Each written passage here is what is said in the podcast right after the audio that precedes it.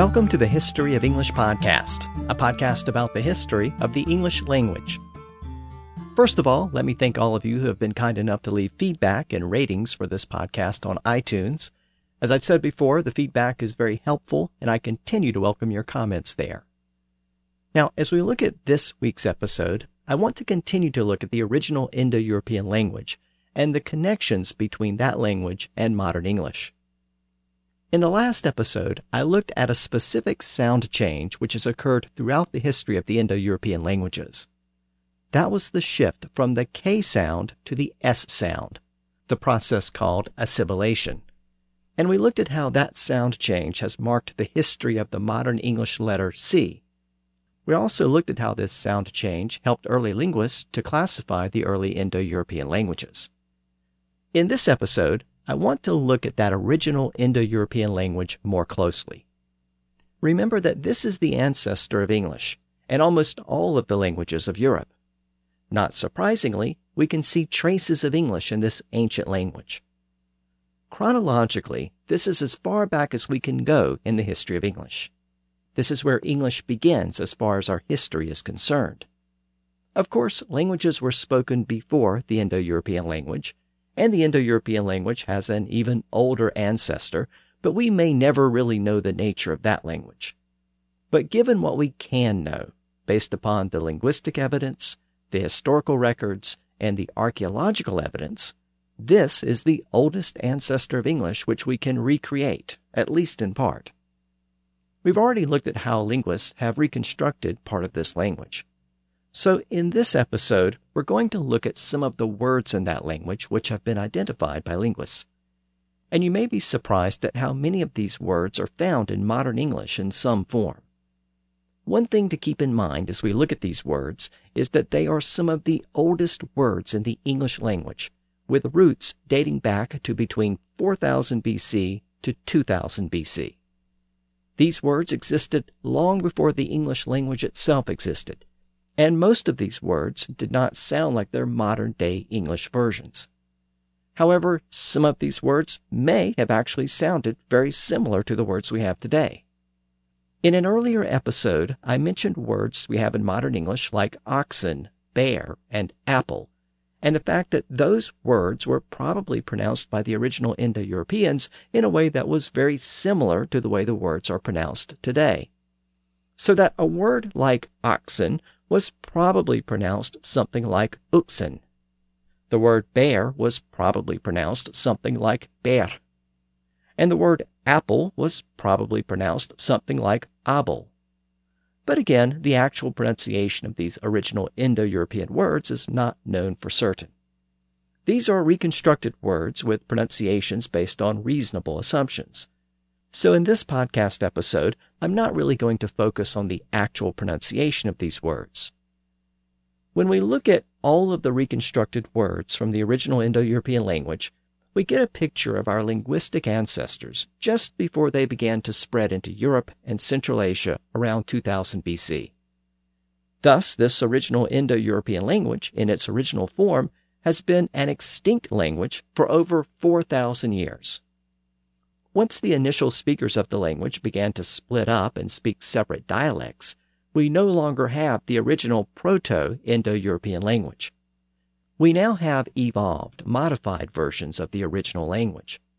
So the Proto, or first language, is just that, the language that was spoken initially before it began to fragment and divide into separate languages and dialects. But who were these Indo-Europeans? Where did they live? When did they live, and how did they live? When the Indo-European language was first identified and it started to be reconstructed, linguists had some general ideas and guesses, but no one really knew for certain. In the earlier podcast episodes, we discussed some of those assumptions. For example, I discussed the assumption made by Sir William Jones that the original Indo-Europeans were the Aryans of Central Asia. But as the language began to be reconstructed, many aspects of those early Indo-Europeans began to be revealed. Based upon the words which they used, linguists could begin to identify what type of plants and animals they encountered, and what type of geography they observed, and whether they practiced agriculture, and many other aspects of their culture. This evidence was then compared with other historical and archaeological evidence to determine when and where these people lived. In an upcoming episode of the podcast, we'll look at how historians put these pieces together to determine exactly who these people were and when and where they lived. But first things first, let's look at the reconstructed Indo-European language. And let's start with the vocabulary, the words. There are somewhere between thirteen hundred and two thousand reconstructed Indo-European root words, which result in about thirteen thousand English words. So I said between thirteen hundred and two thousand. Why is there such a broad range in the number of reconstructed words? Well, remember that the process of reconstruction involves tracing words back through the various language families to recreate a common root word. Some of these reconstructed words are determined from only a couple of language families. Others are reconstructed through several language families.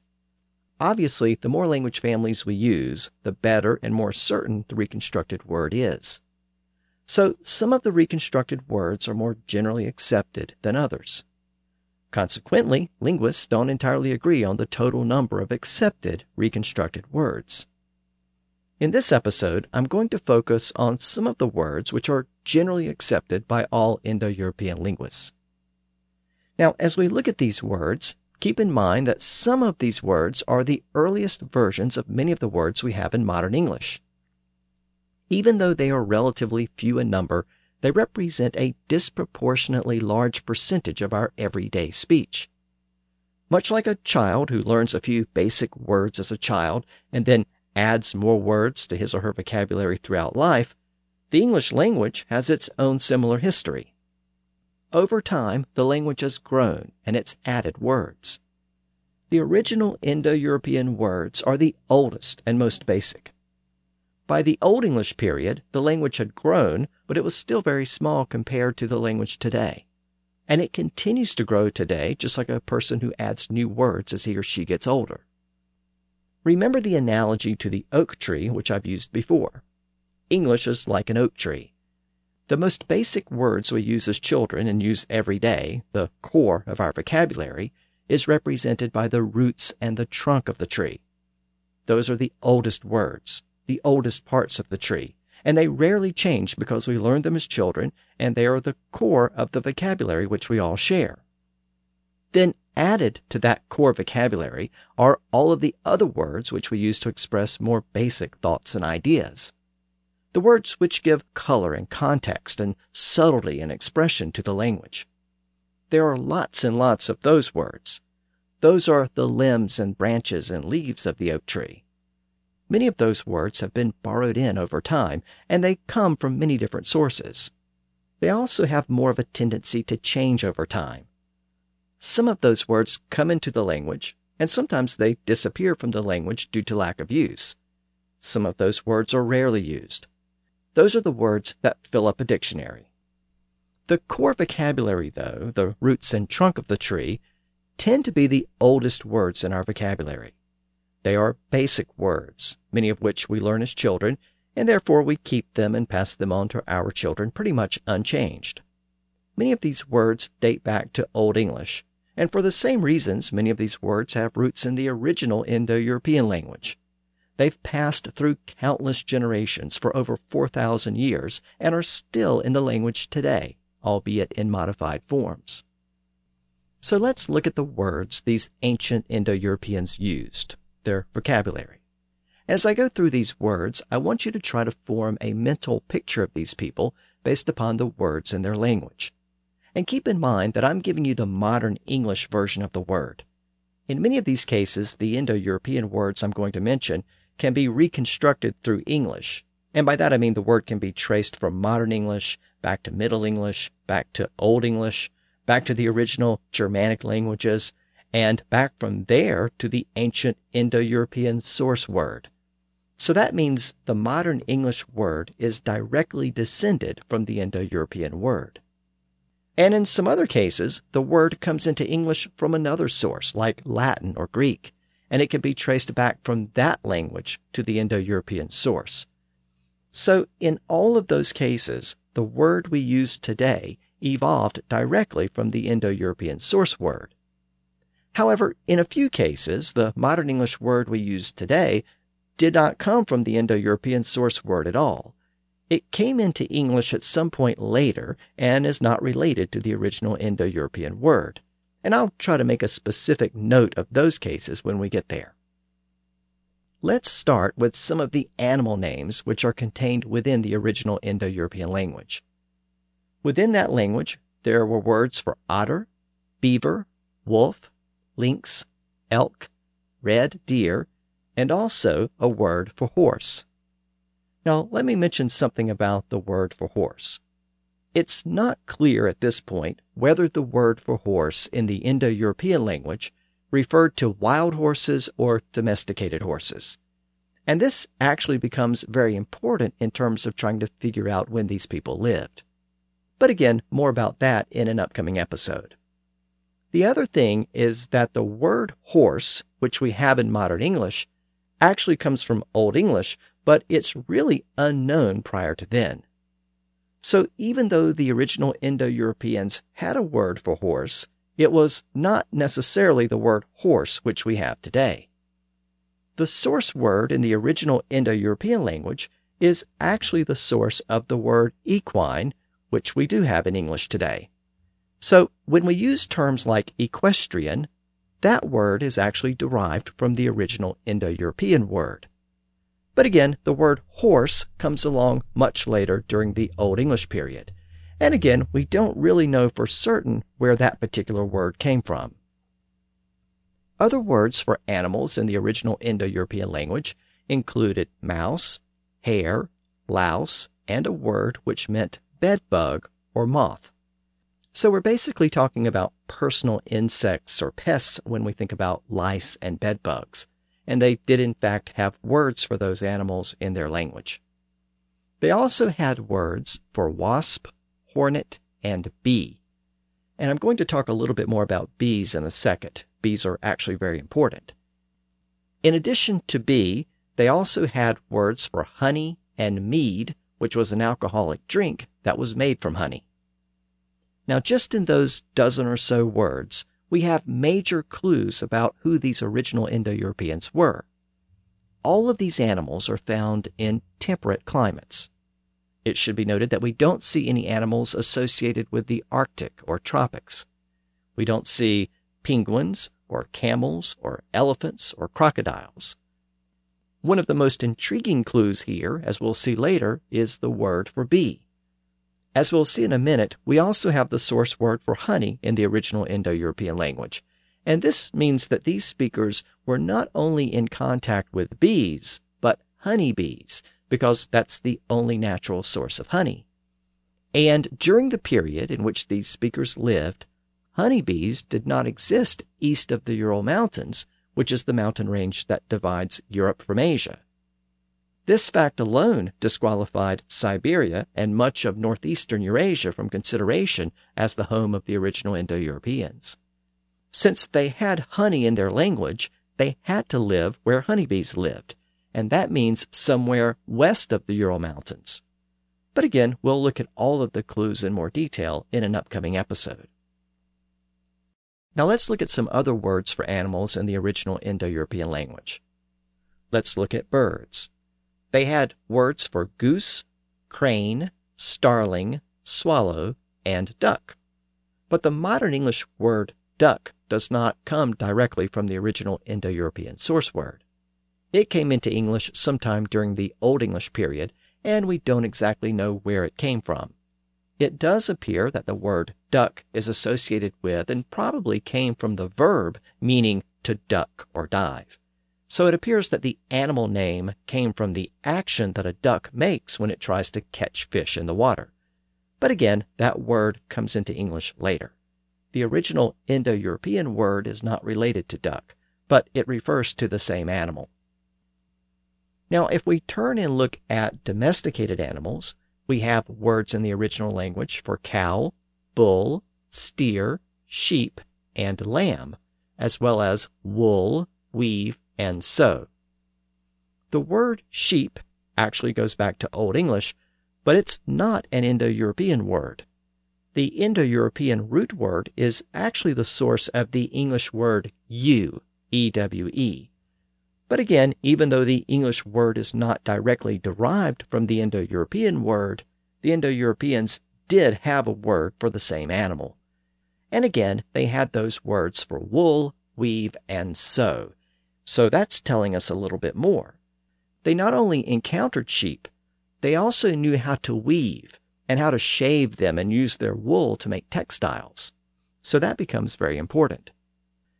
They also had a word for goat, and also words for swine and sow. Both of those words, swine and sow, come from the same Indo-European root word. The English word pig comes from Old English, and again, we don't exactly know the origin of the word pig. It doesn't come from the original Indo-European word, but we do have those words for swine and sow, so we know that they did have the same animal. We also have in the original Indo-European language the word for dog, but their word is the source of our word hound. And in fact, dog is one of those great mysteries for historians of English. It's an extremely common word and can be found in many expressions like the dog days of summer and to go to the dogs. But dog is a surprisingly new word for such a common pet, and to be found in such a large number of English expressions. The word dog does not appear in English until around the fifteen hundreds. Prior to that time, the word was hound, or hund in Old English. So hound is the word derived from the original Indo-European source word. The Indo-European source word was quone. It's also the root of the word canine in Latin, from which English has also borrowed the term. If you remember back to Grimm's Law for a second, the K sound at the beginning of quone would have shifted to an H sound in the Germanic languages. So that's how we end up with hound. But again, it's the same source word as canine, which comes into English from Latin. So both of those words come from the same root word. Now, ox and oxen were also found in the original Indo-European language. This particular word has been retained into Old English and all the way into Modern English in pretty much its original form.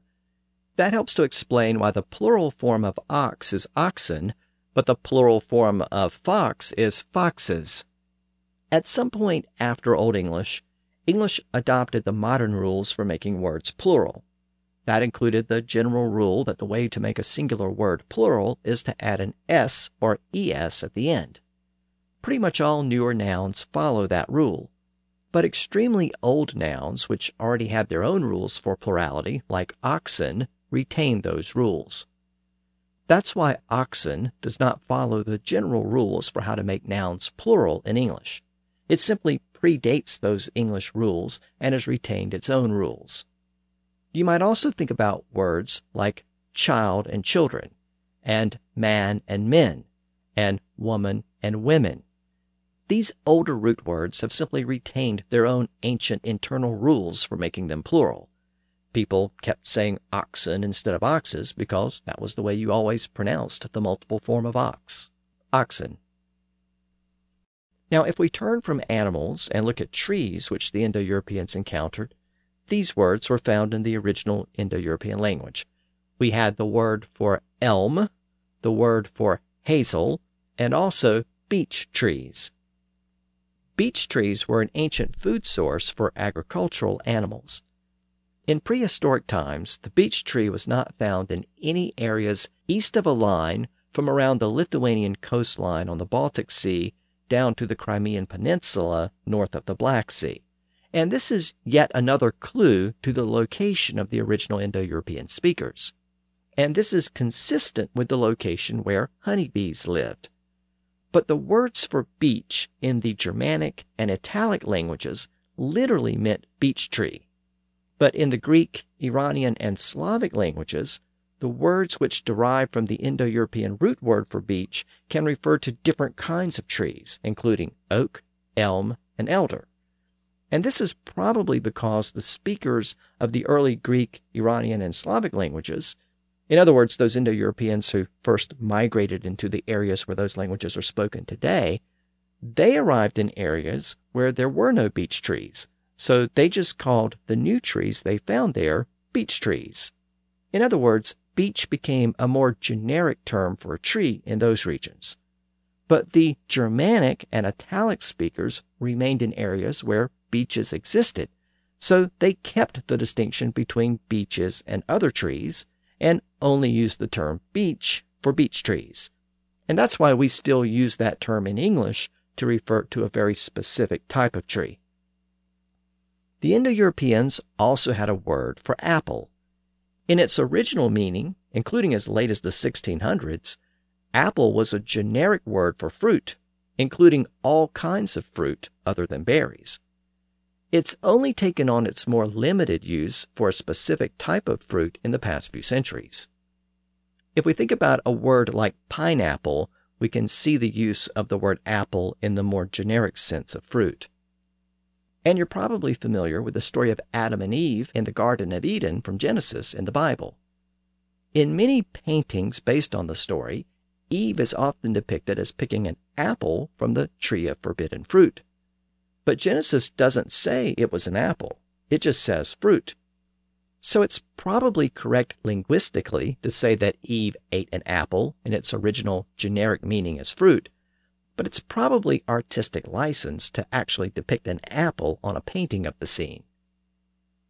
It's also interesting to note that there are no words for olive, pear, or grape in the original Indo-European language.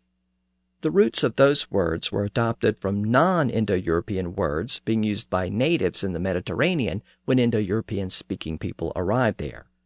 So again, we're getting more clues that the original Indo-Europeans did not live in the Mediterranean. Now let's shift from vegetation for a second and look at some other terms.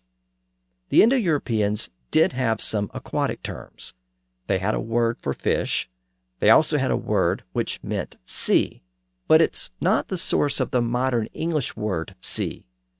The word which we got in English from the original Indo-European word was mare or mer. That was the word in English for sea or ocean all the way through the Old English period. And the word sea actually comes in a bit later. We do still have remnants of that word mare or mer in modern English. We see it in the word mermaid. We also see it in the word marine, which actually derives from the same source word.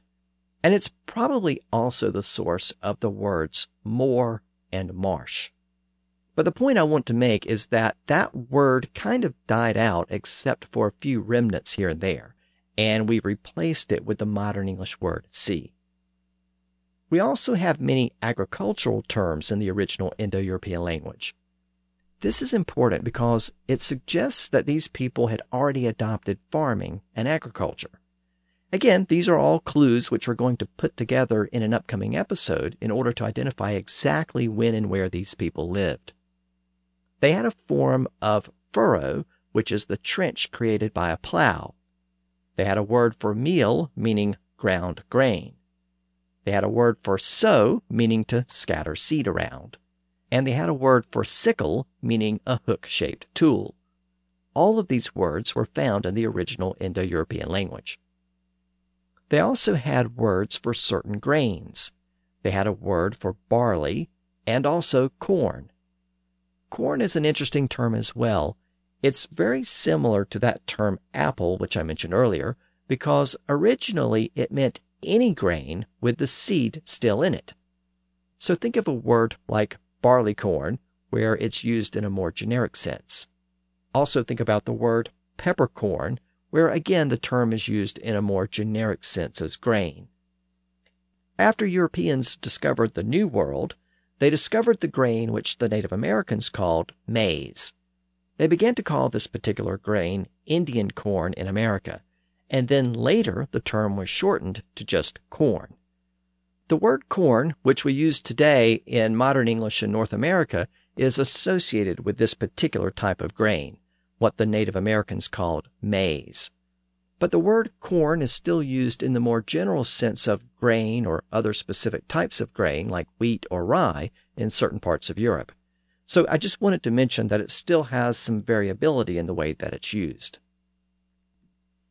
We also found in the original Indo-European language a word for yoke, which is the wooden beam usually worn by a pair of oxen when they're pulling a plow, and the word for thill, which is the pole to which animals were yoked when they were pulling the plow.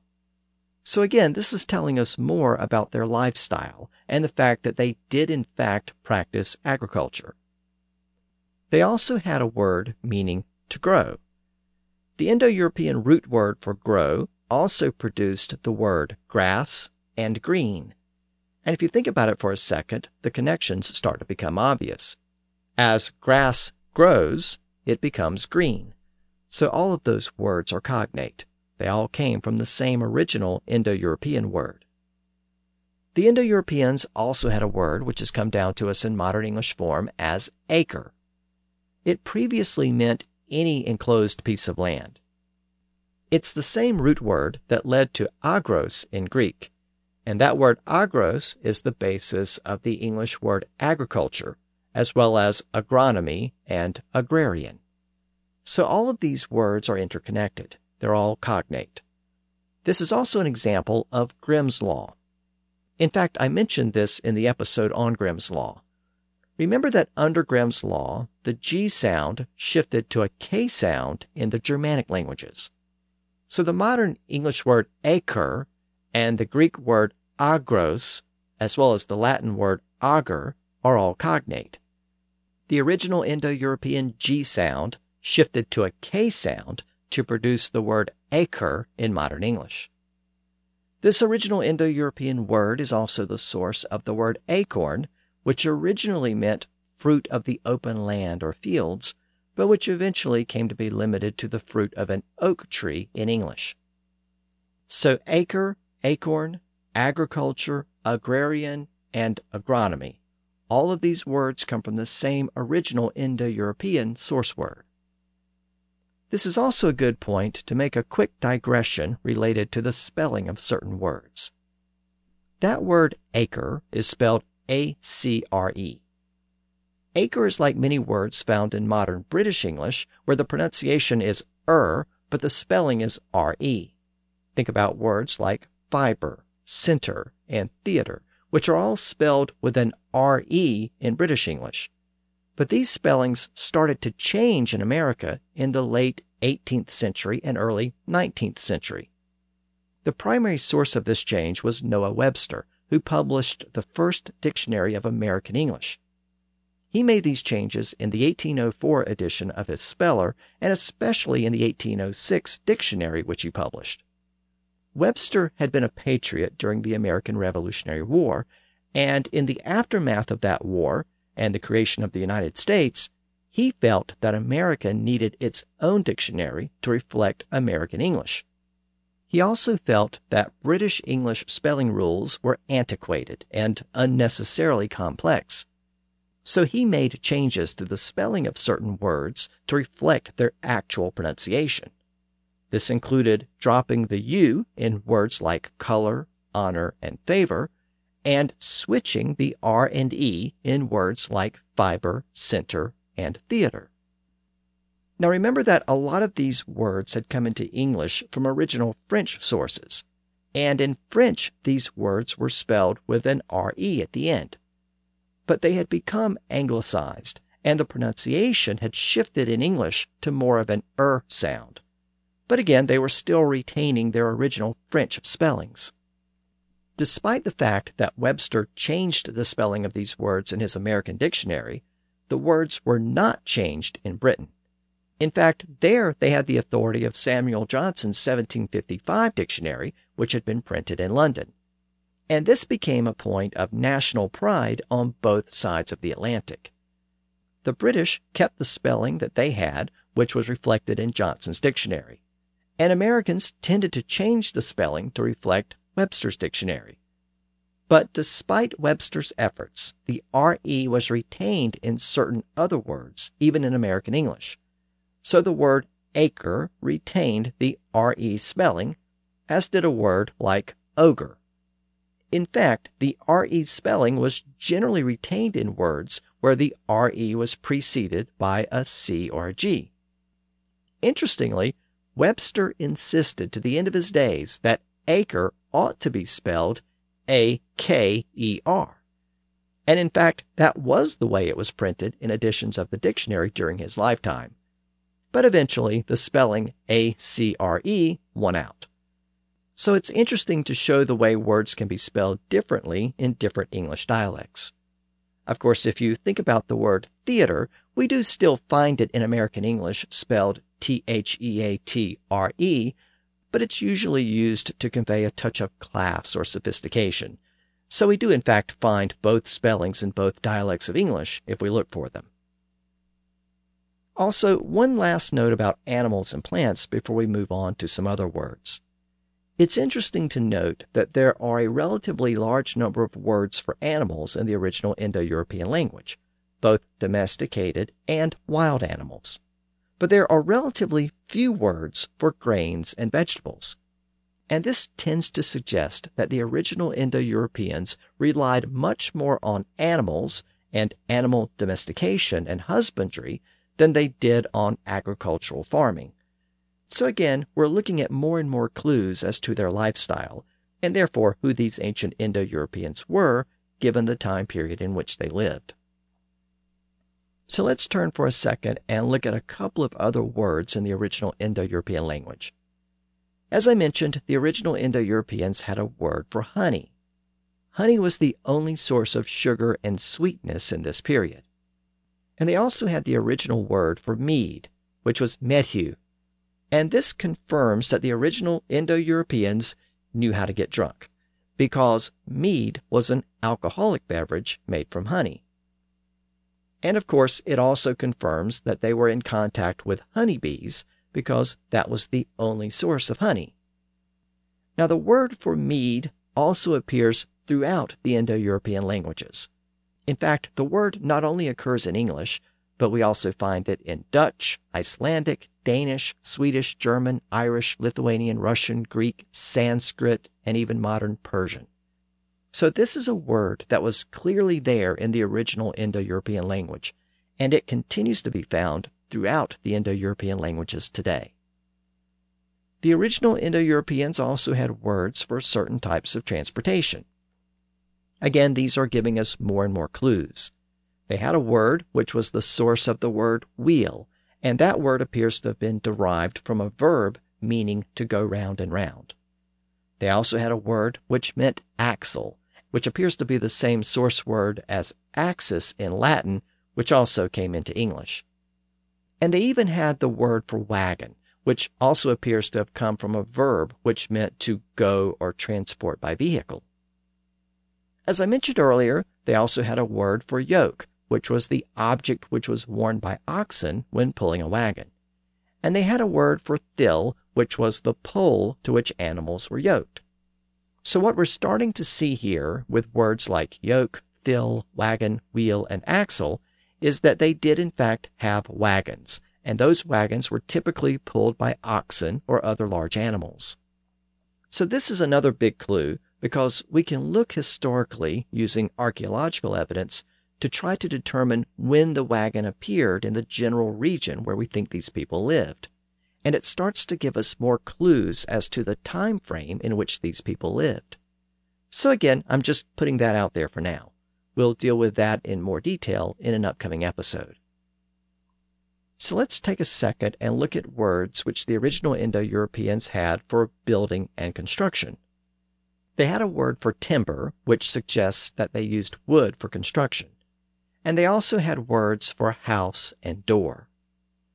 Now, interestingly, house is a Germanic word of obscure origin, which came into Old English and may have come from an original Indo-European root word, which meant hide, as in to conceal oneself. And it appears to be directly connected to the word hide, as in an animal hide or an animal covering. So we think that the word house came from that sense of covering oneself or concealing oneself. But the original Indo-European word for house was domo or domu, and that word came into English from Latin in words like domicile, domestic, and domesticate. So that's the original Indo-European source word for house. The actual English word house arrived later in Old English from unknown sources. We also have many words for natural phenomena in the original Indo-European language.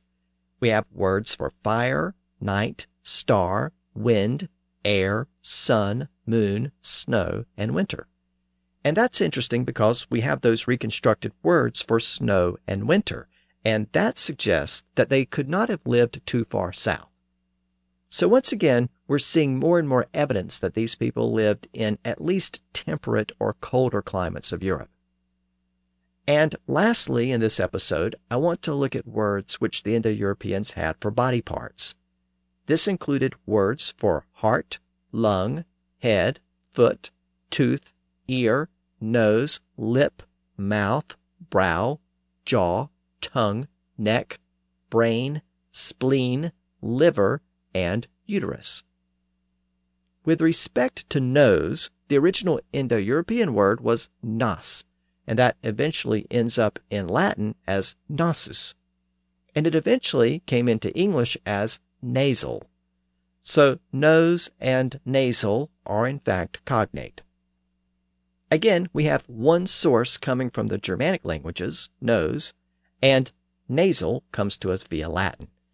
And we see the same type of thing going on with tooth, which I mentioned earlier. In Latin, the word was dent or dentus. Latin had a lot of suffixes, so if you remove the Latin suffix, it's basically just dent. And it's the source of the words dental, dentistry, and dentist. But under Grimm's law, the D sound had shifted to a T sound in the Germanic languages, and it produced the word tooth in English. But again, all of those words are cognate, coming from the original Indo-European source word. Now, up to this point, we've looked at physical objects which existed in the Indo-European language. I'm going to stop here, and I'll finish looking at the original Indo-European vocabulary in the next episode. I'm also going to look at social terms contained in the language to get a sense of how these people lived and what their culture looked like. And after a bit more vocabulary and etymology, we'll then take a minute or two and look at a little bit of Indo-European grammar, which may not sound all that interesting, but it will serve as an introduction to Old English grammar, since Old English actually inherited much of its grammar from the original Indo-Europeans. So until next time, thanks for listening to the History of English podcast.